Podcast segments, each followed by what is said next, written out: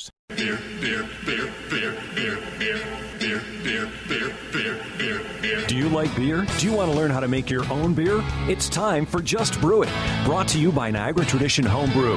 Here's your host, Jeremy White, and Burt Deister. Good morning. Happy Saturday. Good Saturday morning. Jeremy White, Burt Deister on Niagara Tradition's Just Brew It on E S P N fifteen twenty. Happy week after National Homebrew Day. Happy, yeah, happy week after. So happy cleanup weekend, I guess we could call it. It's also Mother's Day weekend. Yep. So happy Mother's Day. Good weekend to clean up after National Homebrew Day weekend. How'd things go for uh, the good, demonstration? Good. And class went well. Demonstration went well. We had a couple little problems on the brew, not you know major difficulties. We'll get into those later. But we did make the uh, Belgian triple with the Concord grape juice. Mm. So we ended up going for it. We had the, the starter going of a Trappist style yeast the night before, so we knew we were going to do a big Belgian. We just didn't know what yet, um, and we were kind of floating that around. So we've had the new Singer Farms tart cherry juice and Concord grape concentrate in. Um, they're about sixty-eight bricks, so they're pretty concentrated, uh, and we decided we wanted to make a beer with those. So what we did is we basically made a really light-bodied triple. On or light, I'm sorry, light colored, you know, fair-bodied triple on uh, Saturday, and then um, on Monday we dumped in the uh, Concord grape concentrate. It's pasteurized in a sealed container, so all we had to do was spray some star sand on the outside, crack it open, put it in, measure our new gravity. So it brought us up a little over twenty-four points, so it's somewhere mm-hmm. around twenty-five points or more, um, and. Uh, worked out really well. Saw the fermentation instantly within twenty minutes. Just wow. Start right back up. So it just about died. You know, after forty-eight hours, we we're getting a slow trickle of C O two. We put the tart cherry juice in there. Um, I gave it a little bit of a shake, and it started right back up again. So it'll be interesting to see where that finishes out on the gravity and how it tastes, and we'll have some bottles at the store around for the next tasting. Very I don't cool. think that's one we're going to put on tap. The triple? Yeah. It's little, I think nine percent, little, yeah. little big beer to have on draft. Right, so. right. That's a big beer to kind of go for uh, in a demonstration like that, just to really... It, it, it usually doesn't make stuff that harder. I mean, we kind of accounted for our efficiencies. We put in a little bit of extra grain. We had some problems with boil-off, with the kind of changing temperature, changing humidity. We didn't qu- quite get the boil-off we wanted to, which we'll get into today's topic later on. But, um, yeah, as far as the... doing the bigger beer, if you're willing to accept that lower efficiency, and because we were in a demo, because we wanted to do a shorter mash to try to move things along for the people watching, we knew that we were going to be hitting somewhere around sixty-five to seventy percent. So we accounted for that ahead of time, um, and everything worked out all right. All right. Was your inspiration that last week we talked all about making fruit beer? Yeah, a little bit. Yeah, a little bit. I've been, and that was so I, I've been.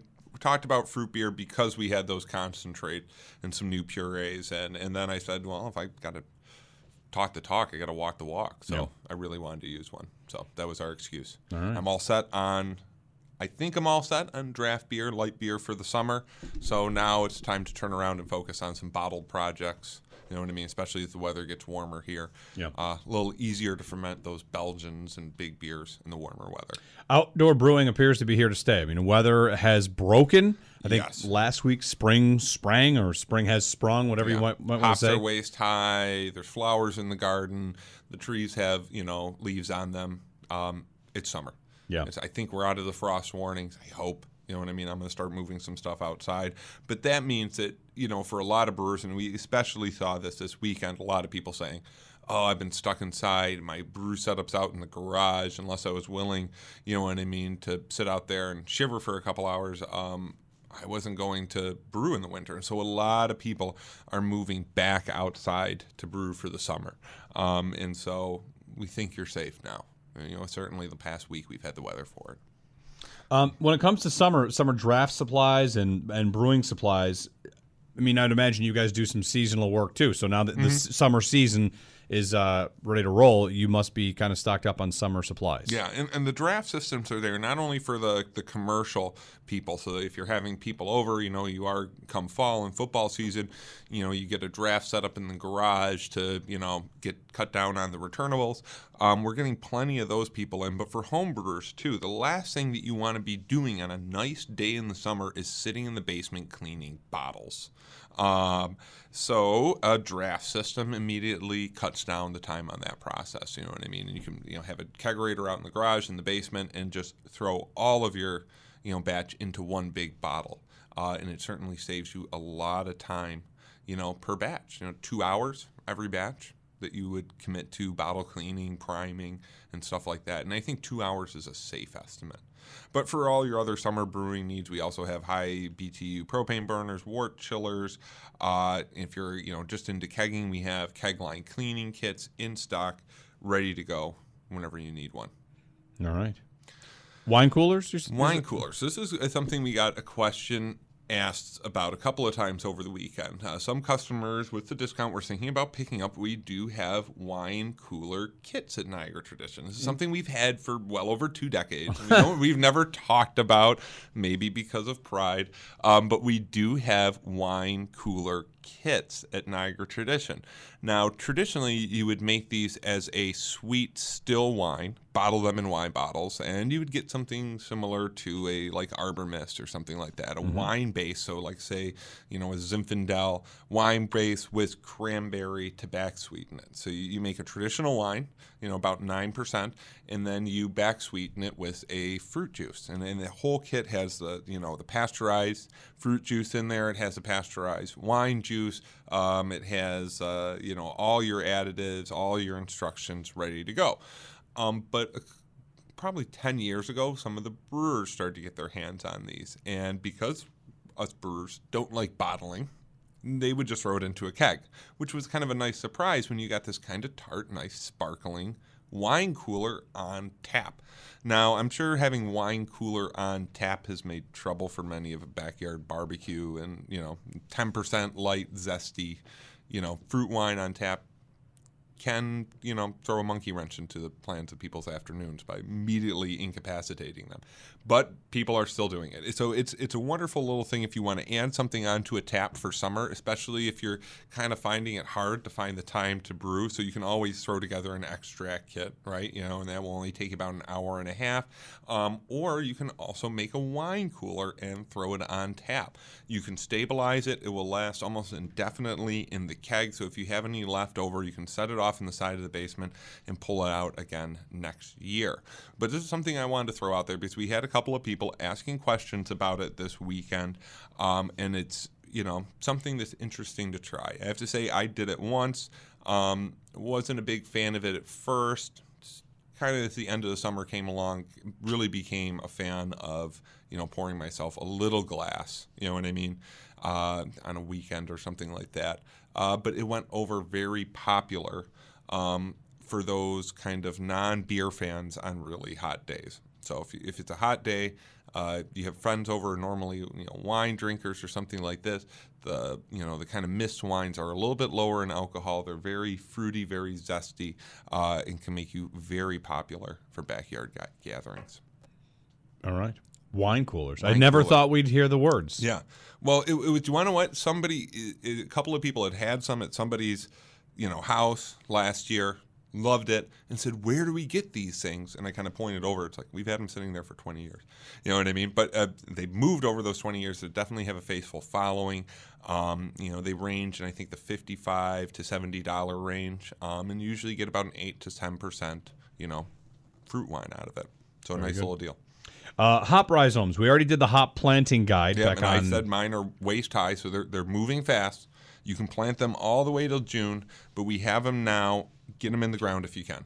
If you okay. have the time, if you're doing your other gardening, you know, pick a place for them. Get them into a pot now. Move them to a soil later. You can absolutely do that. Um, but you'll be glad come fall when you have this wonderful perennial ornamental that you can make beer with. Um, added bonus uh, come fall. So we have those. If you want to go back uh, last month's episode, the last episode of the month, the twenty-eighth, um, we have our hop planting guide. So everything you need to know about getting your hops started and getting them into the ground. Okay. And uh, the big topic today, today is a new brew pot, choosing a new brew pot. Because I'm thinking about getting a new brew pot. What's so the you, reason for thinking about it? The boil off on the uh, triple.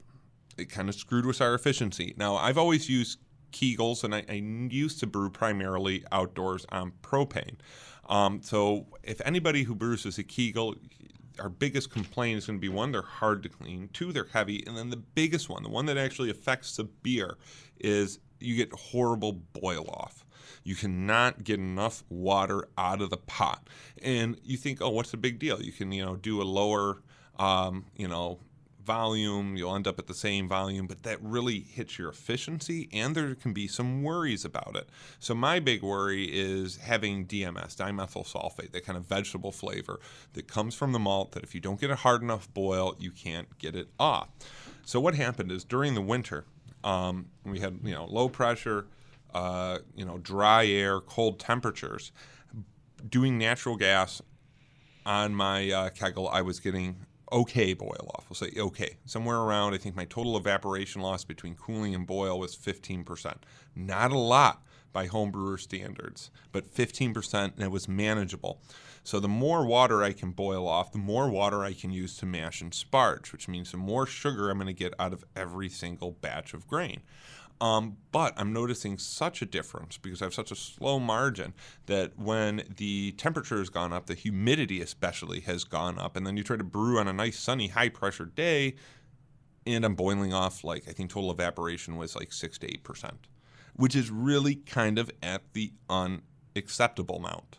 So I'm thinking about either pulling out an old brew pot to try to rig it so it can fit half-inch M P T stuff and all my new accessories, or we have a lot of new, really well-priced pots. So I'm starting to take a look at some of those because it might be cheaper and easier in the long run for me to actually buy a whole new pot, especially with the weight on the scrap that I could get on my Kegels. Now, if anybody listening out there, don't worry. I will not scrap the Kegels before trying to sell them for somewhere around their scrap value first. I would never do that. Mm-hmm. But I don't I don't even say that if I replace them, I'm going to get rid of them, to be quite honest. I have to admit that right now, um, that if I buy the new brew pot, the Kegel will probably go into the basement and every once in a while be used for a hot liquor tank or for cooking or something like that. So I probably won't get rid of it because I have too much personal attachment.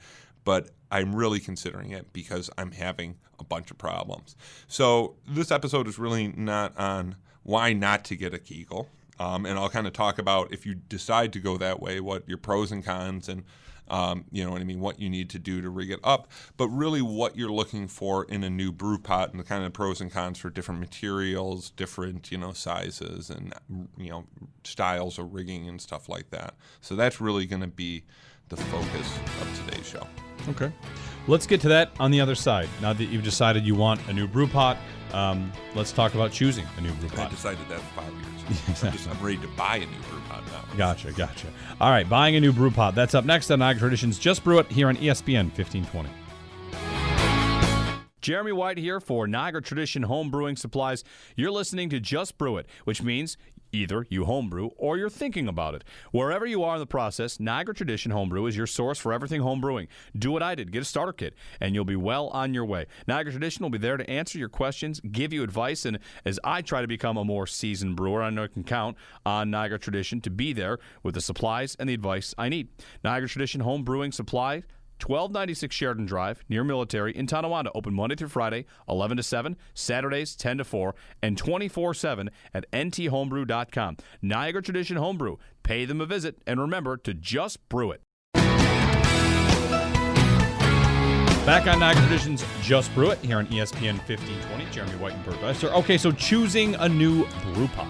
So the first thing you want to look at is material, and there's really no question here. You want stainless steel. Yes, there are other things that are appropriate in their work, and if you're a new brewer, yes, an enamel pot will work. You know, aluminum, if you put some real work in to pacify it, could work for just simple extract beers. I wouldn't trust it for anything else. Um, or like you want to stay away from Teflon coated.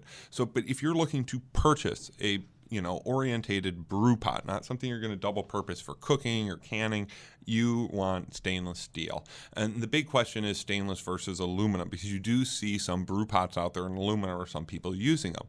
Um, and what happens is aluminum is, one, slightly alkaline, and two, compared to stainless steel, it oxidizes very easy. Um, so if you think about um, aluminum siding, right? You ever see a lot of like aluminum sided house, uh, mm-hmm. not vinyl, and they're all white, right?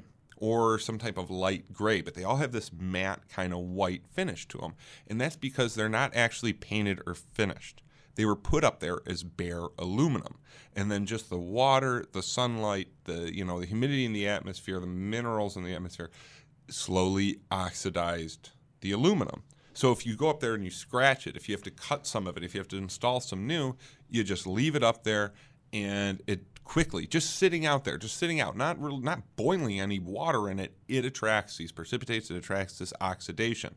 Now, when you have a brew pot with that aluminum, what happens when you put your beer into it? The beer is acidic, it's a wonderful medium, and it pulls all these elements, all the oxidation, all the precipitates right off the aluminum. And so the aluminum, when you're done, goes from this opaque white, you know what I mean, into this kind of, you know, nice and shiny again.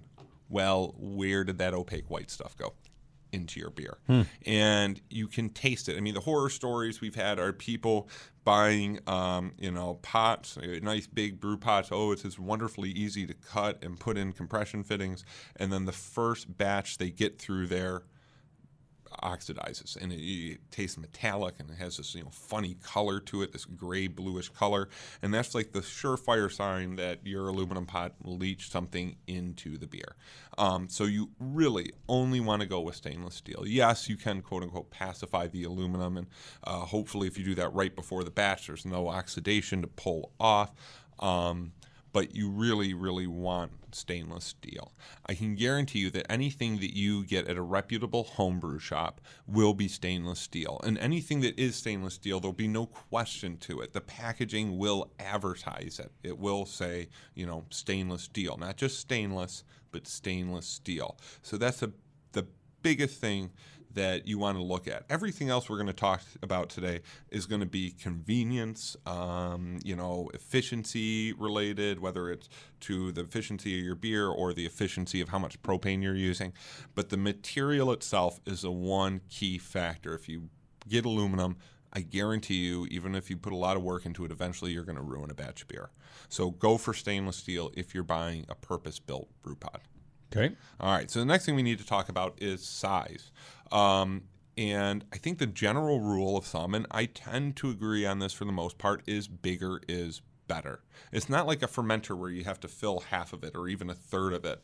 Um, I know a lot of people that brew five gallons on sixteen gallon brew pots.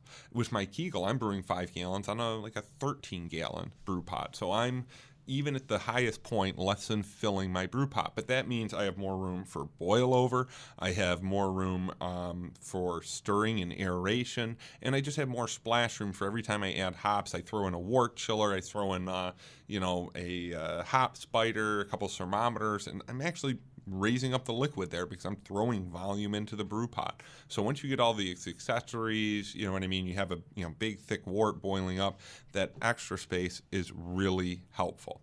So generally you want to go bigger and better, but the one, you know, kind of worry here is what can you fit, what will work well with your system. Um, so we have had plenty of people come in, they'll get the nice, you know, uh, tri-clad uh, Brewer's Best. Uh, it's got a real nice look to it. It's, you know, nice volume, about ten gallons, and then they'll get home and they can't fit it under the hood of their, you know, of their, their kitchen area. The range, so, yeah. Yeah, the range. So you have to kind of take some measurements. You know, if you have a burner already, take some measurements of the burner. You want to make sure the pot is going to sit comfortably, safely on there. Um, you have to store this brew pot when you're done with it, you know, and that that's what I will get flack for when I replace my Kegel, is the fact that I'm still keeping around basically a fifteen gallon brew pot sitting in the basement. Um, and so you got to think about those things. But you definitely want at least fifty percent of your batch size. So if you're making a um, five gallon batch, you at least need a seven and a half gallon. If you're making a ten gallon batch, you need at least a fifteen gallon pot. Again, a little bit bigger will make it easier.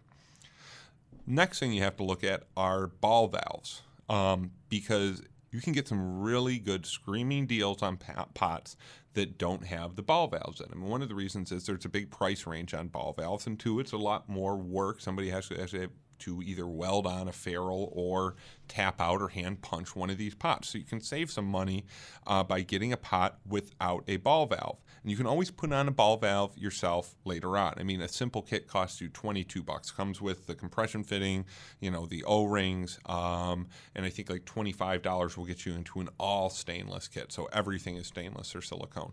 So you can very cheaply add your own, you know, mm-hmm. spigot onto here. Um, but one thing is, if you don't have a ball valve, Um, while it'll be easier to clean, you know what I mean, it'll be easier to dual purpose the pot if you decide to cook in it, make pasta sauce or something like that, you do have to understand that every single batch you will either be pouring it or siphoning it off. So if you're doing a ten gallon batch, you know, in a fifteen gallon brew pot, you get to the end of the boil, you're not going to be able to lift that even with some help and then accurately get that into, say, a carb buoy or a bucket. You're going to need something to move it, to transfer it over there, and this is where the ball valve helps. You can aerate, you can trickle it down. Um, it even works as a handle. I wouldn't encourage this, but I know a lot of brewers do it, as you kind of pour your beer over into the fermenter. So if you're not going to have a ball valve, you're going to have to either pour or siphon. You know what I mean? If you're doing this outside, not a big deal. If you're doing it inside where you can make a really good mess, now it's a big deal. So the next thing to look at is boil off. And this is what I'm looking the most at because it's been my biggest problem. This and is I your think motivating it, factor for doing if this. I, if I make the right decision, I'm going to very easily be able to up my efficiency because I'll be able to put, oh, an extra, and this batch would have been an extra almost two gallons of water I could have thrown in on the sparge. Um, and so there's a couple of big factors when it comes to boil off. Uh, the first one is shape. Wider pots that have more surface area, so you have more, you know, surface area of liquid against the dry air, are going to give you better boil-offs. One of the reasons why my Kegel is kind of bad is because it's tall and narrow for its size. So having a wide pot, more surface area, you're going to get better boil-off. You'll also get a little bit more scorching. scorching. So there's a little bit of a yin and yang to this kind of, you know, pro and con to the, having the boil-off, meaning that, like, if you're boiling off, like, fifty percent, you know, forty percent of your wort, you're going to have problems in the other way. You're going to have a lot of caramelization. Um, you're going to get these really rich beers, and you have scorching on the bottom of the pot. But at the other end, you worry about D M S. So having a wide pot makes for better boil-off. Having a light pot makes for better boil off. So if you have a thinner metal, um, you have to put less B T Us to heat up the metal. Um, the heat gets through faster, and you also deflect less. So again, Kegel, big, thick aluminum, or I'm sorry, stainless steel, you get a lot of deflection. If you have an aluminum insulating or uh, distributing plate, or what they call the tri-clad bottom, so that's an aluminum plate, has, you know, doesn't have as good heat efficiency, trying to disperse some of the heat at the bottom. That will cut off on how many B T Us are actually going into your beer. So the heavier your pot is, if it has an insulation plate, that means you're putting more B T Us into those, you know, bits of metal and less into the beer. So the shape of the pot, the weight of the pot, this will all affect the boil-off. And again, not having a right or reliable boil-off will not only screw with your efficiencies, but it could cause some of those D M S problems as well. Mm-hmm. So you want to make sure that you have a really good boil-off. Um, so kind of getting into the pros and cons directly about the Kegel. You get a big pot. The metal is a very heavy gauge, so while it's hard to cut, it's easy to weld. And it's easy to cut in the fact that it's hard to make a mistake. Thicker metal is easier to cut because it tends to flake off, while a thinner metal, you don't kind of take chips out of it. You are liable to tear it right at the end of the mm. cut. So if you have a thicker metal, it's going to stay together. It's going to be easier to tap. It's going to be easier to put uh, compression fittings. And probably the reason I initially went with this, and this goes, I, I guess it's a factor in my new pot as well, they looked really cool. You know what I mean? They had the old brewery markings sure, on yeah. there. You know, they, they look like a keg. They look cool. And some of the new prots are made to look cool. Blichmann did a whole big redesign from their G one to their G two, mainly around changing the look of it to make it look more like sm less like small-scale brewery, more like big commercial large brewery with, you know, their brushed stainless and stuff like that.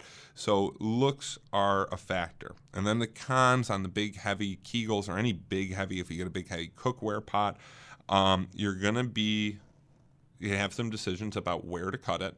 and especially with the Kegel, you have to cut the top off somehow to be able to get, you know, actually stuff into the pot. So you have that decision to make. Um, you have a dimpled bottom in the Kegel, so you're always going to leave a little bit of wort behind, and you better have a really good heat source if you want a big, heavy pot, because, like me, natural gas on a Blichmann burner just isn't cutting it with that thing on the ten-gallon batches. I'm just not. I can get up to a boil. I can't get the boil off that I'm looking for, though. When I'm outside, I'm on propane, you know, jet burner. I'm in good shape. But when I'm inside natural gas, I'm having problems. Mm-hmm. So those are kind of the pros and cons. I mean, once I properly converted it, I still only had a thirteen-gallon pot, so I really can't do those ten-gallon batches in there, or at least not how I want to. I guess the kind of bad efficiency is kind of working for me on this one. All right. Very good. Yeah. And the prices have come down? Way down. So here's the big factor.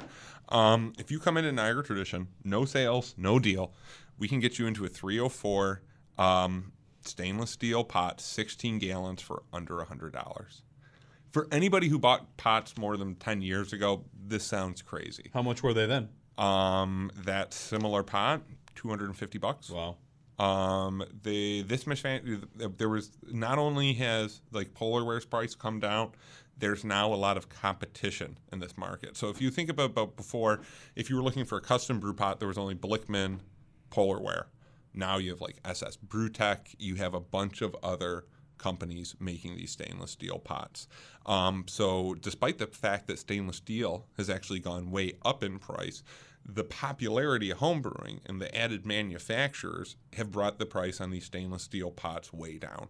Because other than homebrewers, you know, people looking for these, you know, pots, how many people do you know make ten gallons of chowder outside a commercial kitchen? ten gallons of anything. Yeah, exactly. Yeah. Besides beer, I, I really don't know anybody who right. makes ten gallons of anything. Um, so... It, it, that's really was the major factor to it, is there's more being made. There's a lot more options out on the market, whereas before you basically had to go with one of these big two, you know, and you're looking at the three hundred dollars plus range, you know, for like Blichmann or Polarware, or you had to buy a really expensive, uh, you know, commercial kitchen kettle and then convert that into a homebrew kettle. So your options have, you know, gone through the roof and the prices come way down. All right. Very good.